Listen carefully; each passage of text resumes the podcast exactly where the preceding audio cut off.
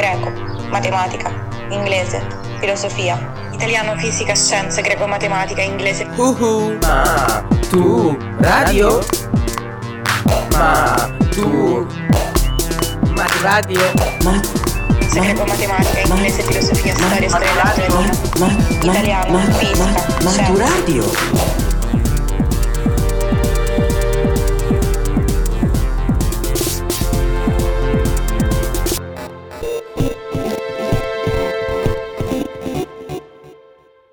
Podcast di greco per l'esame di maturità, letto da Luisa Merloni, Eschilo.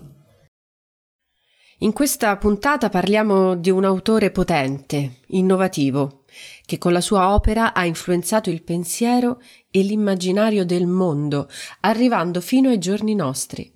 Parliamo di Eschilo, il primo scrittore di tragedie di cui ci siano arrivate le opere.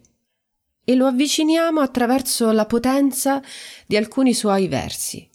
Ascoltiamo. Zeus, chiunque mai egli sia, se gli piace di essere chiamato in questo modo, così io lo invoco. A Zeus, che ha avviato i mortali ad essere saggi, a Zeus, che ha stabilito che il sapere è attraverso la sofferenza. Nel sonno stilla davanti al cuore una sofferenza memore di dolore. Anche a chi non vuole giunge la saggezza.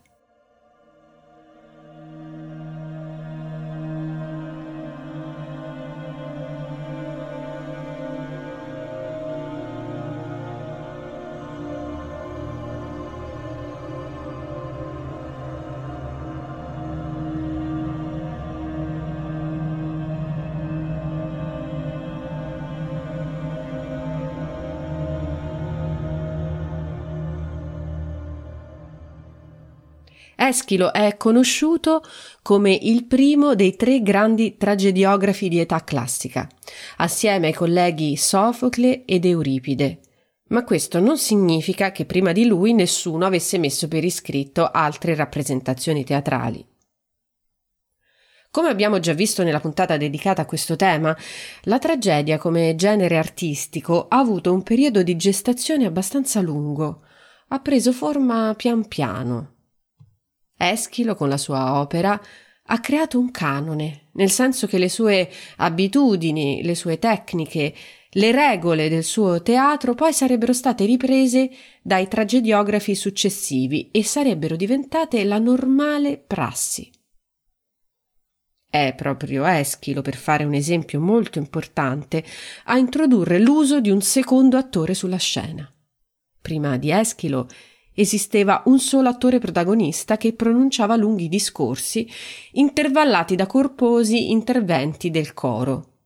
Poteva esserci un dialogo, un botta e risposta tra l'attore e il coro. E questo era il modo in cui la storia, presa dai miti, veniva narrata al pubblico. La comparsa di un secondo attore modifica notevolmente le cose, Ora si possono inserire dei dialoghi e delle interazioni tra i personaggi. Tra le prime conseguenze c'è il fatto che gli interventi del coro perdono di centralità, anche se in alcune tragedie continuano ad avere una funzione essenziale allo svolgimento della storia. Poi, ovviamente, aumenta l'ampiezza degli episodi. Gli autori hanno la possibilità di approfondire le relazioni tra i vari personaggi e dare vita ad un'azione teatrale avvincente per catturare l'interesse del pubblico e, e tenerlo con il fiato sospeso. Secondo diversi studiosi, Eschilo faceva anche uso di spettacolari effetti speciali e scenici per le parti più maestose delle sue tragedie, c'è chi menziona grandi scenografie e costumi riccamente decorati, chi parla di macchine teatrali, altari, tombe, spettri e così via. Purtroppo è difficile stabilire con certezza molte di queste cose. Per studiare questi aspetti pratici, relativi alla messa in scena, abbiamo come testimonianze solo i testi che ci sono pervenuti, Molti filologi sono più propensi a credere che gli espedienti scenici siano stati introdotti successivamente, durante le repliche delle opere di Eschilo e non all'epoca delle prime rappresentazioni. Lasceremo dunque la cosa alla nostra immaginazione. Chissà come doveva essere per un uomo vissuto 2500 anni fa assistere a una scena come quella dell'arrivo di Oceano e delle sue figlie su dei carri alati, come accade nel Prometeo incatenato di Eschilo. Ma le innovazioni non finiscono qui. Anche a livello tematico, Eschilo ha saputo dare una svolta al modo di concepire l'agone tragico, cioè alle sfide tra tragediografi, quelle che si tenevano in occasione delle feste religiose. Se non vi ricordate come funzionava, potete andare a sentire il podcast sul teatro greco e sulla tragedia. Di solito, per assicurarsi la vittoria alle feste di Dioniso, serviva a suscitare forti emozioni nel pubblico. Alcuni autori a volte esageravano anche. Prima di Eschilo, uno dei tragediografi più importanti era un certo Frinico. Frinico è considerato l'inventore della tragedia storica, nonché colui che ha introdotto i personaggi femminili in scena, anche se interpretati da attori maschi, sotto le maschere dipinte con la pelle più chiara. Ebbene, Frinico riuscì a far scoppiare in lacrime tutto il teatro con la tragedia storica La presa di Mileto, mettendo in scena fatti reali tremendi avvenuti pochi anni prima. La sua trilogia quella volta vinse la gara, Lagone, ma lui venne multato di mille dracme per aver portato in scena quell'evento luttuoso e si vietarono future rappresentazioni dell'opera. Con Eschilo il dramma si arricchisce di profonde riflessioni sui grandi temi dell'esistenza, del mondo, degli dei. Che cosa vuol dire essere liberi di scegliere? Qual è il rapporto tra l'uomo e le leggi del genos, della famiglia, della stirpe? Qual è l'influenza delle divinità sulle azioni compiute dall'uomo? Tutte questioni che scuotevano e scuotono l'animo del pubblico e che forniscono spunti per una riflessione più profonda. Alcuni studiosi hanno definito questo modo di fare tragedia di Eschilo come il teatro delle idee. I personaggi messi in scena in pratica riflettono le idee e le problematiche su cui il tragediografo vuole porre l'attenzione e far riflettere il pubblico. Non vi aspettate però di trovare nelle trame dei drammi grandi colpi di scena Piuttosto l'azione procede diretta e semplice e il modo di parlare dei personaggi non è troppo ricercato né ambiguo, come accadrà successivamente con il teatro di Sofocle. Eschilo predilige la chiarezza. Inoltre, per svolgere più a fondo la trama e dare un maggior approfondimento ai temi trattati, Eschilo cambia il modo di organizzare la tetralogia tragica. Giusto per rinfrescare la memoria, per tetralogia tragica si intende l'insieme di tre tragedie più un dramma satiresco che i tre tragediografi scelti tra quanti ne avevano fatto richiesta alla città dovevano mettere in scena durante le feste in onore del dio Dioniso, le grandi Dionisie. Ebbene, Eschilo è stato il primo ad introdurre la tetralogia legata in pratica, le tre tragedie portate sulla scena da Eschilo in poi narrano spesso le vicende che appartengono allo stesso mito, allo stesso ciclo di storie. In questo modo l'autore può spaziare con la rappresentazione di vari personaggi, vari punti di vista e, grazie ad una maggiore ampiezza temporale, può affrontare meglio il complesso conflitto delle idee. Come dicevamo poco fa, appunto, il teatro delle idee. Così Eschilo può far capire meglio come la vicenda del singolo è situata in una prospettiva più ampia e universale e può cercare di rendere partecipe l'intero pubblico ai drammi proposti sulla scena. Il teatro di Eschilo, infatti, è il teatro della collettività.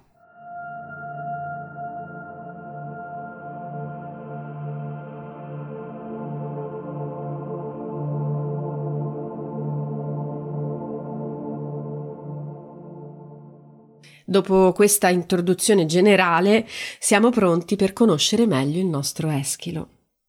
Per ricostruire la sua vita abbiamo un buon numero di fonti. Parla di lui il Marmon Parium, il, il marmo di Paro, un'iscrizione risalente alla metà del III secolo a.C., che riporta numerosi avvenimenti della storia greca.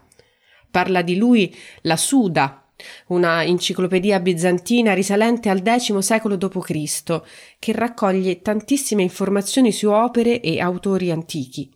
Infine, ma non per importanza, abbiamo la famosissima testimonianza contenuta nella commedia di Aristofane Le che ci aiuta a capire come Eschilo fosse visto nell'Atene di fine V secolo a.C. Da tutte queste fonti sappiamo che Eschilo nasce da una nobile famiglia di proprietari terrieri nel 525 a.C. a Eleusi, uno dei vari demi, cioè circoscrizioni, in cui era suddivisa la regione dell'Attica, situato a circa una ventina di chilometri da Atene. La provenienza da questa specifica zona può aver avuto una certa influenza sulla vita spirituale del drammaturgo. Quel luogo, infatti, era il centro del culto dei misteri eleusini, cioè di Eleusi. I misteri eleusini erano una serie di pratiche religiose di origine antica che si svolgevano presso il santuario di Demetra, la dea protettrice dei raccolti, e che celebravano il ciclo delle stagioni.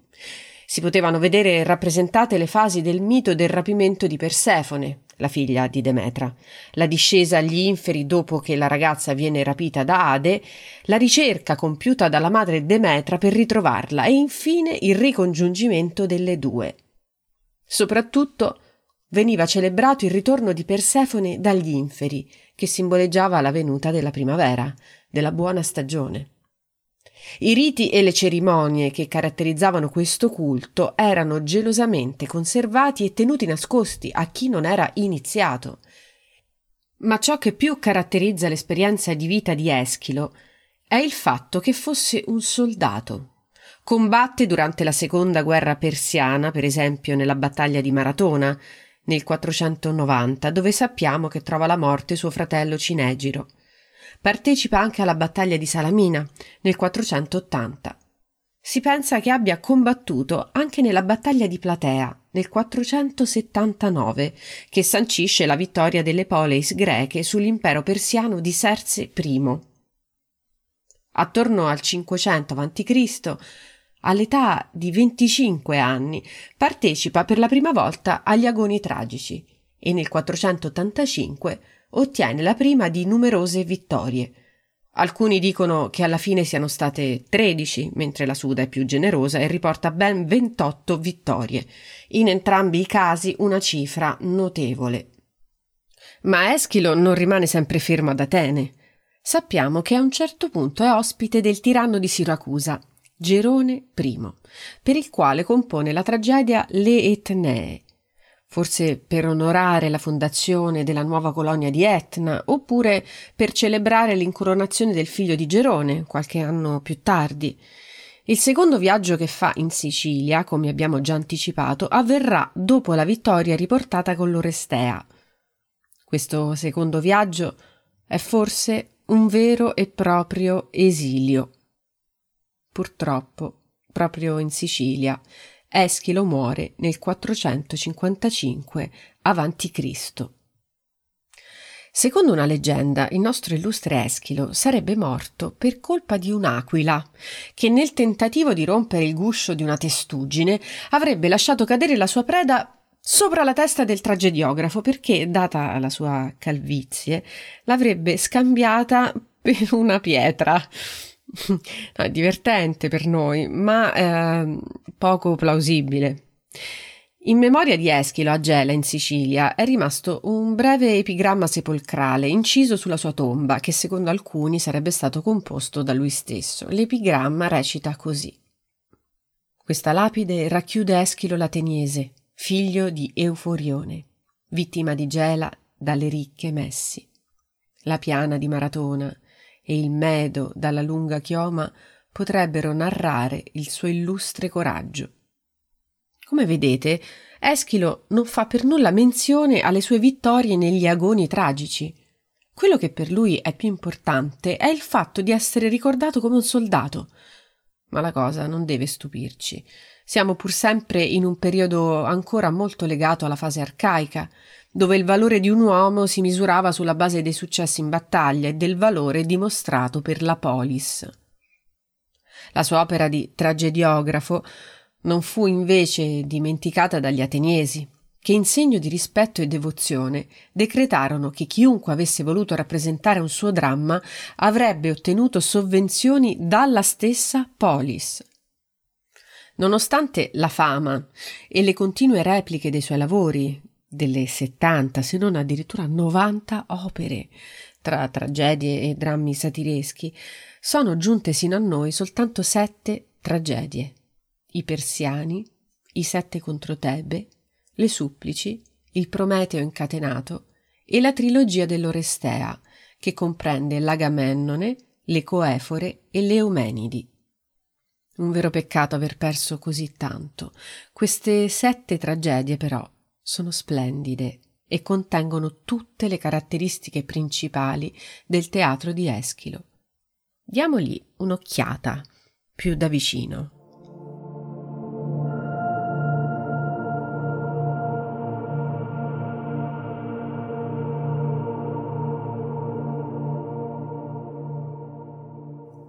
Dal momento che le tragedie di Eschilo sono legate a doppio filo con le vicende politiche di Atene, sarà bene fare un veloce excursus e ricordare il contesto storico in cui prepara le sue tragedie il nostro autore di Eleusi. In quegli anni Atene aveva stabilito la sua egemonia sulla Grecia e su una parte non piccola del mar Mediterraneo, soprattutto grazie alla creazione nel 478 a.C di un'importante alleanza di città-stato, nota con il nome di Lega Navale d'Elio-Attica. La Lega, manco a dirlo, era guidata proprio dalla città di Atene.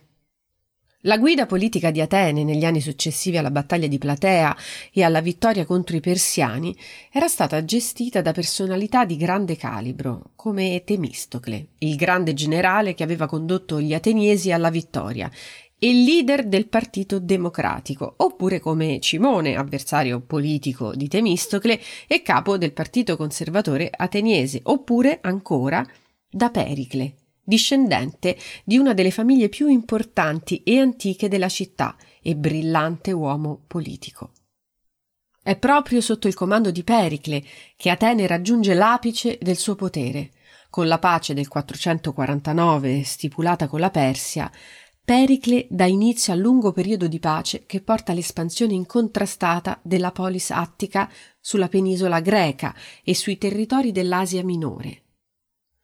Eschilo si fa portavoce di questo periodo di forte rinnovamento per la polis di Atene, mettendo in scena le molte sfaccettature politiche, etiche, religiose e sociali che stava vivendo la comunità ateniese. Eschilo diventa, in pratica, quasi una guida morale e intellettuale della città, fiducioso nell'azione educativa che il teatro poteva ricoprire. Poteva, infatti, attraverso il teatro stimolare il pubblico ateniese a riflettere su temi etici e morali, interrogarsi sui comportamenti giusti e quelli sbagliati. Lo vediamo chiaramente nei Persiani, la più antica delle tragedie di Eschilo e quindi la più antica opera teatrale completa di cui sia rimasto il testo fino a oggi. I Persiani viene rappresentata alle grandi Dionisie del 472 a.C., come secondo dei quattro titoli della tetralogia. I titoli di queste quattro opere non sembrano tematicamente collegati tra loro. Forse, essendo uno dei suoi primi lavori, non aveva ancora pensato a creare una trilogia allegata. Di tutte le tragedie di Eschilo, I Persiani è l'unica ad avere un argomento storico. Parla della terribile disfatta subita dall'esercito del re Serse nel 480 a.C., con la battaglia navale di Salamina. E la prima cosa notevole da dire è che parla della guerra vinta da Atene, sì, e ricordiamo che lo stesso Eschilo aveva partecipato a quella battaglia, ma lo fa dal punto di vista degli sconfitti. La scena si apre all'interno del palazzo reale, nella città di Susa, dove la madre del re Serse, Atossa, attende il ritorno del figlio e della spedizione insieme a un gruppo di importanti membri della corte. Il fatto di narrare una vicenda storica avvenuta nemmeno dieci anni prima è interessante per vari motivi. Prima di tutto perché questo ci fa capire quanto Eschilo all'inizio fosse ancora legato alla fase iniziale del genere tragico. Poi perché la scelta dell'argomento ci suggerisce una certa vicinanza politica tra Eschilo e Temistocle, il generale che aveva guidato Atene verso la vittoria contro la Persia. La stella di Temistocle in quel momento si sta offuscando. Ad Atene acquista sempre più potere Cimone, il leader del partito conservatore, che porta avanti una linea più vicina agli interessi dell'aristocrazia, dei nobili della città. L'affermazione di Cimone, tra le altre cose, porterà all'ostracismo di Temistocle, cioè Temistocle ormai era diventato un personaggio ingombrante e scomodo per Atene. Viene esiliato per dieci anni dalla città L'ostracismo viene decretato nel 471, i persiani sono del 472. Se seguiamo questa lettura della Genesi dei persiani, Eschilo avrebbe dunque fatto un ultimo tentativo per ricordare ai concittadini la guerra vinta grazie a Temistocle. Evidentemente un tentativo non così efficace. Ma non è tutto. Già in questa tragedia osserviamo alcuni dei tratti più importanti dello stile di Eschilo. Primo fra tutti è la centralità del coro. Più della metà delle tragedie sopravvissute di Eschilo hanno come titolo un insieme di personaggi, un gruppo sociale, i persiani, le supplici, le coefore e le eumenidi. I titoli rappresentano proprio i personaggi di cui si componeva il coro, questo perché il gruppo dei coreuti, questo è il nome di ogni singolo membro del coro, era un personaggio a tutti gli effetti.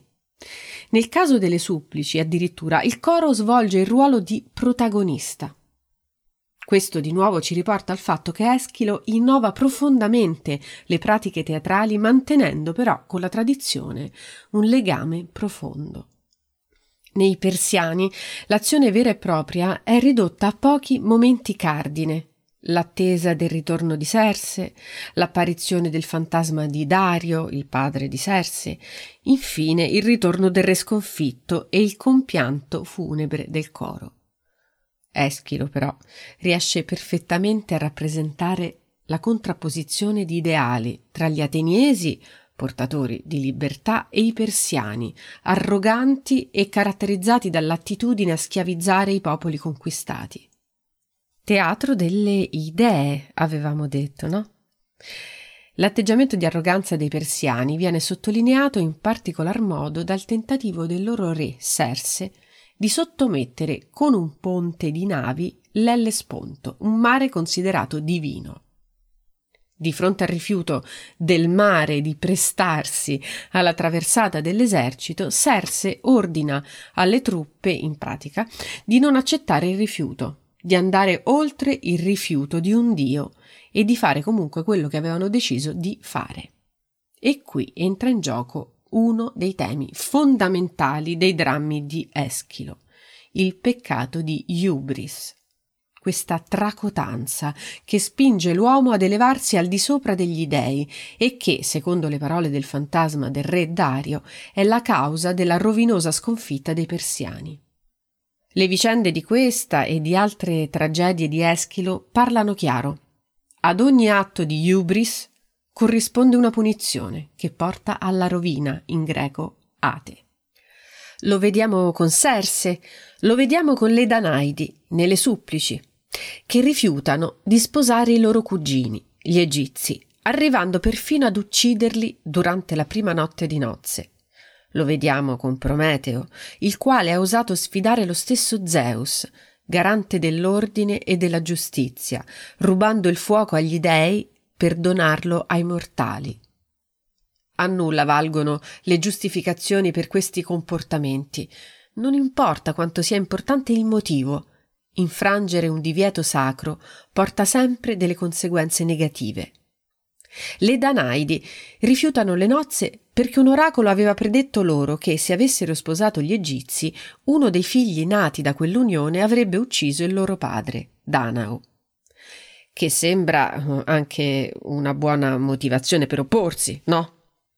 E Prometeo, che aveva portato un enorme beneficio agli uomini, Meritava forse una così ingiusta punizione da parte di Zeus, raffigurato più come un tiranno vendicatore che come il protettore dell'ordine universale? Sì, trasgredire agli ordini divini, sfidare l'autorità degli dei, merita la più dura punizione. C'è anche da dire che la tragedia del Prometeo incatenato ha causato non pochi problemi di interpretazione, soprattutto perché non si sapeva bene come collocarla all'interno della trilogia tragica in cui era inserita. Ecco i titoli. Prometeo, portatore del fuoco, Prometeo incatenato e Prometeo liberato. La prima doveva descrivere l'atto del furto del fuoco, la seconda, quella che ci è rimasta, mostra l'atteggiamento di ribellione di Prometeo nei confronti di Zeus e la sua punizione. L'ultima avrebbe dovuto sciogliere la vicenda con la probabile accettazione da parte del titano dell'autorità divina e la rivelazione della profezia che gli avrebbe garantito la libertà. Alla fine Ogni cosa torna all'ordine che Zeus ha stabilito e il titano Prometeo, rappresentazione dell'essere umano, resosi conto di essere stato causa del suo stesso male, si sottomette alla sua volontà. Dal Prometeo incatenato leggiamo le battute finali di Hermes, il messaggero di Zeus, rivolto al coro delle figlie di Oceano. Quando sarete inseguite dalla rovina, non accusate la sorte, non dite che Zeus vi ha scagliato un improvviso castigo. Non lui, ma voi stesse. Voi eravate consapevoli e a causa della vostra stupidità sarete avvolte nell'inestricabile rete della rovina, non d'improvviso e non di nascosto. La responsabilità, quindi, è sempre tutta umana. La punizione divina è solo una conseguenza.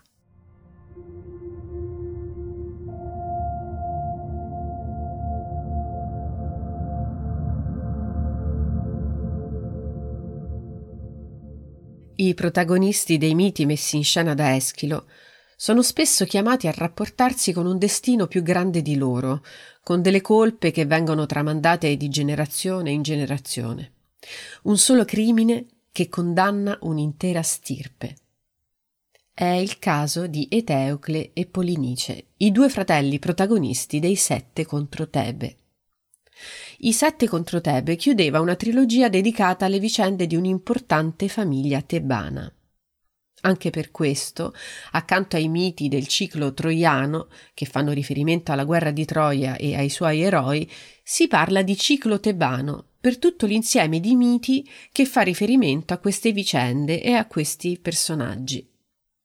Edipo e Giocasta, i due governanti della città, ormai non ci sono più. Lei si è tolta la vita e lui si è accecato e si è allontanato in esilio volontario. Se ti interessa di più la storia, ne parliamo meglio nel podcast sul prossimo tragediografo, Sofocle.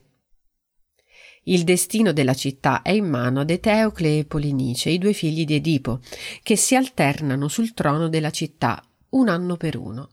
Eteocle però decide di interrompere l'alternanza e di rimanere sul trono. Lo fa, dice lui, per proteggere il bene della città. Nella prima parte della tragedia, Eschilo mostra Eteocle come un re giusto, disposto a mettere da parte l'amore per la sua famiglia in cambio della sicurezza della comunità. Ma lo spettro del Genos, della sua stirpe e della profezia che gli aveva fatto suo padre Edipo incombono su di lui. Il fratello Polinice non prende bene la notizia e si allea con il re della città di Argo, poi, insieme ad altri sei eroi, si avvia a Tebe per riprendersi il tono con la forza. Ed ecco spiegato il titolo I sette contro Tebe. Ora, una cosa carina da ricordare è che la città di Tebe aveva sette grandi porte di ingresso, sette varchi nelle mura, e ovviamente a ciascuna di queste porte si dirige uno dei campioni. Quando giunge il momento dello scontro e quando gli annunciano che tra gli assedianti c'è anche suo fratello Polinice, Eteocle capisce di non poter tornare più indietro. Davanti alla porta di Eteocle compare suo fratello.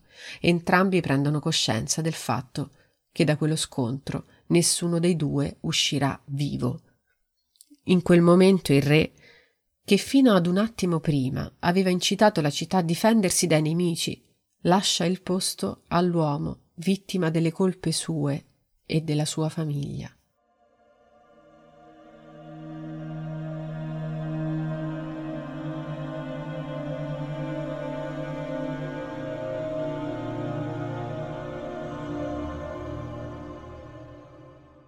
Eschilo parla con insistenza della colpa e della responsabilità umana e affronta il tema della giustizia divina. Come dicevamo all'inizio, probabilmente lo fa in virtù del valore educativo ed etico che vuole dare all'arte. Punta a mostrare i principi in base ai quali l'uomo deve regolare il suo comportamento per non incorrere nella punizione degli dei. Eschilo è fortemente legato alla concezione secondo cui le divinità regolano le azioni dell'uomo ma non si ferma solo a questo, fa un passo in più. Eschilo mostra che il castigo degli dei non colpisce più gli uomini in modo casuale o per un qualche sentimento di invidia, come voleva la concezione arcaica. Eschilo sottolinea la presenza di una precedente colpa dell'uomo. L'essere umano, nella sua limitata condizione di mortale, perde di vista il senso della misura, macchiandosi così della rovinosa colpa di hubris di tracotanza, di eccesso rispetto a quanto stabilito dagli dei. Eschilo con le sue opere riprende una concezione religiosa arcaica che vedeva negli dei delle entità crudeli che a proprio piacimento, spesso per capriccio, facevano piombare il male sugli uomini, ma inscrive questa concezione religiosa arcaica in una prospettiva etica più ampia. La sofferenza che gli dei riservano all'essere umano è una giusta punizione che serve a insegnare all'uomo e quindi al pubblico che assisteva alla messa in scena del dramma a non commettere gli stessi errori dei protagonisti delle tragedie. E torniamo allora alla massima con cui abbiamo aperto questa puntata. Ricordate i versi della preghiera a Zeus? Si parlava del sapere attraverso la sofferenza. In greco è il principio del patei matos, la sofferenza che produce saggezza. Questo è il principio secondo cui l'uomo, attraverso il dolore, apprende i suoi limiti, i limiti entro i quali stare e imparare ad agire con saggezza. E qui, per concludere, giungiamo alla vicenda di Agamennone, re di Argo, nella tragedia che porta il suo stesso nome. Agamennone, prima della guerra di Troia, si macchia dell'omicidio della figlia Ifigenia. La giovane viene sacrificata per placare le ire della dea Artemide che lui stesso aveva scatenato uccidendo una cerva a lei sacra. Ora, dopo dieci anni di guerra, di ritorno nella sua città, re Agamennone è costretto ad affrontare l'ira di sua moglie Clitemnestra che ha atteso per anni il ritorno del marito solo per poterlo uccidere e vendicare la figlia. Aver compreso la gravità delle proprie azioni comunque non aiuta Agamennone perché ormai la giustizia divina è pronta a colpire. Ma non è tutto. L'Agamennone è la prima tragedia di una trilogia legata all'Orestea.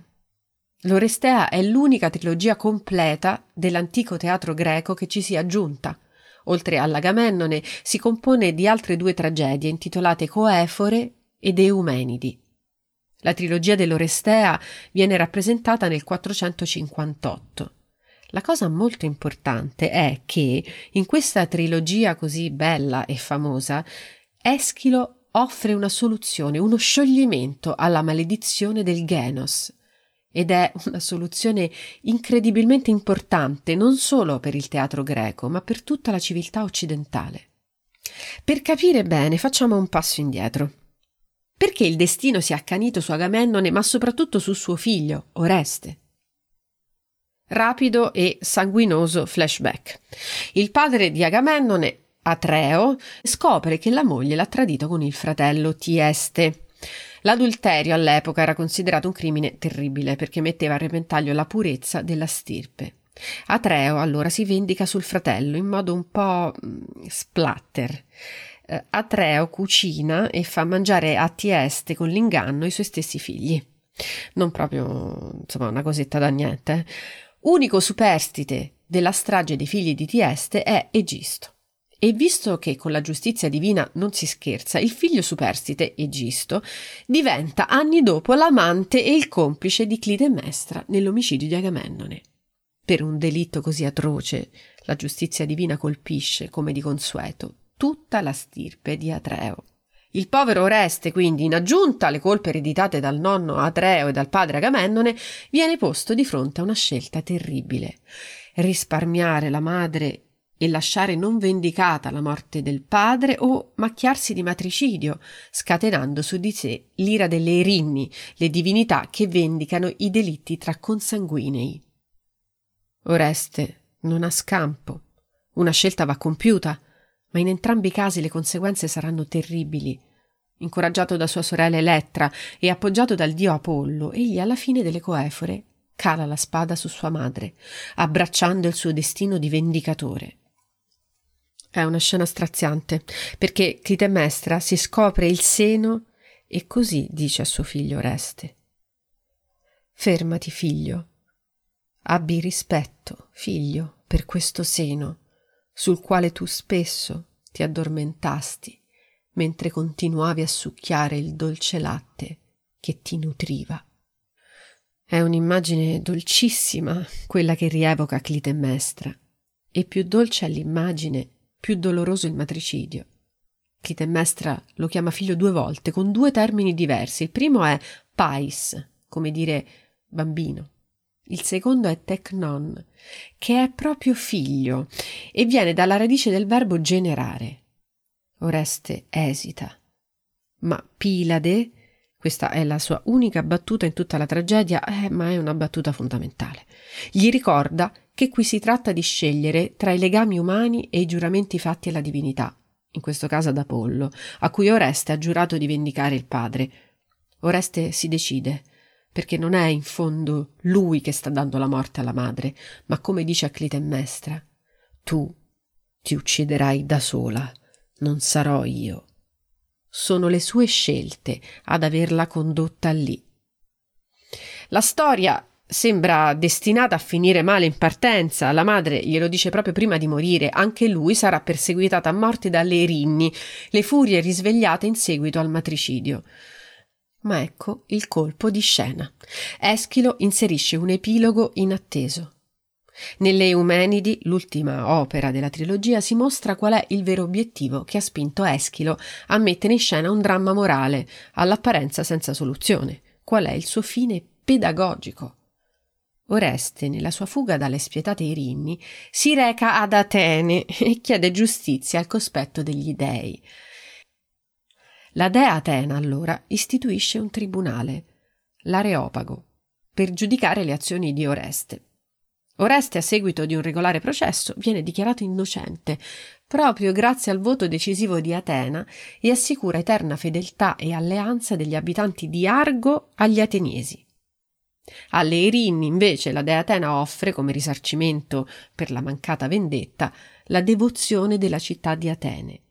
Grazie a questa concessione, le divinità della vendetta, durante la grande processione finale, si trasformano in divinità benevole, appunto le Eumenidi, che danno il titolo all'opera. Questa è forse la più politica delle tragedie eschilee perché si ricollega ad un evento fondamentale per la città di Atene, l'istituzione nel 462 a.C. del tribunale dell'Areopago, ad opera del democratico Efialte, per giudicare i reati passibili di condanna a morte e limitare in questo modo il potere degli aristocratici e la vendetta privata. Eschilo quindi rappresenta attraverso il mito il passaggio dalla giustizia di sangue, dalla vendetta privata, alla giustizia come accordo tra gli uomini. Praticamente mette in scena un passaggio fondamentale della democrazia ateniese. È proprio la polis di Atene che, nel finale dell'Orestea, pone fine alla sanguinaria e arcaica legge del Genos, della stirpe, la quale aveva innescato una serie di omicidi che sembrava non avere fine. E nel clima di concordia, di pace generale instaurato nel finale, Zeus, garante della giustizia, domina la scena e presiede alla creazione di un nuovo ordine universale. Maturadio è un progetto di podcast didattici per la maturità promosso dal Ministero dell'Istruzione con la collaborazione di Radio 3 e Treccani. Supervisione didattica a cura di Laudes, ideazione di Cristian Raimo. La sigla di Maturadio è di Teo Teardo.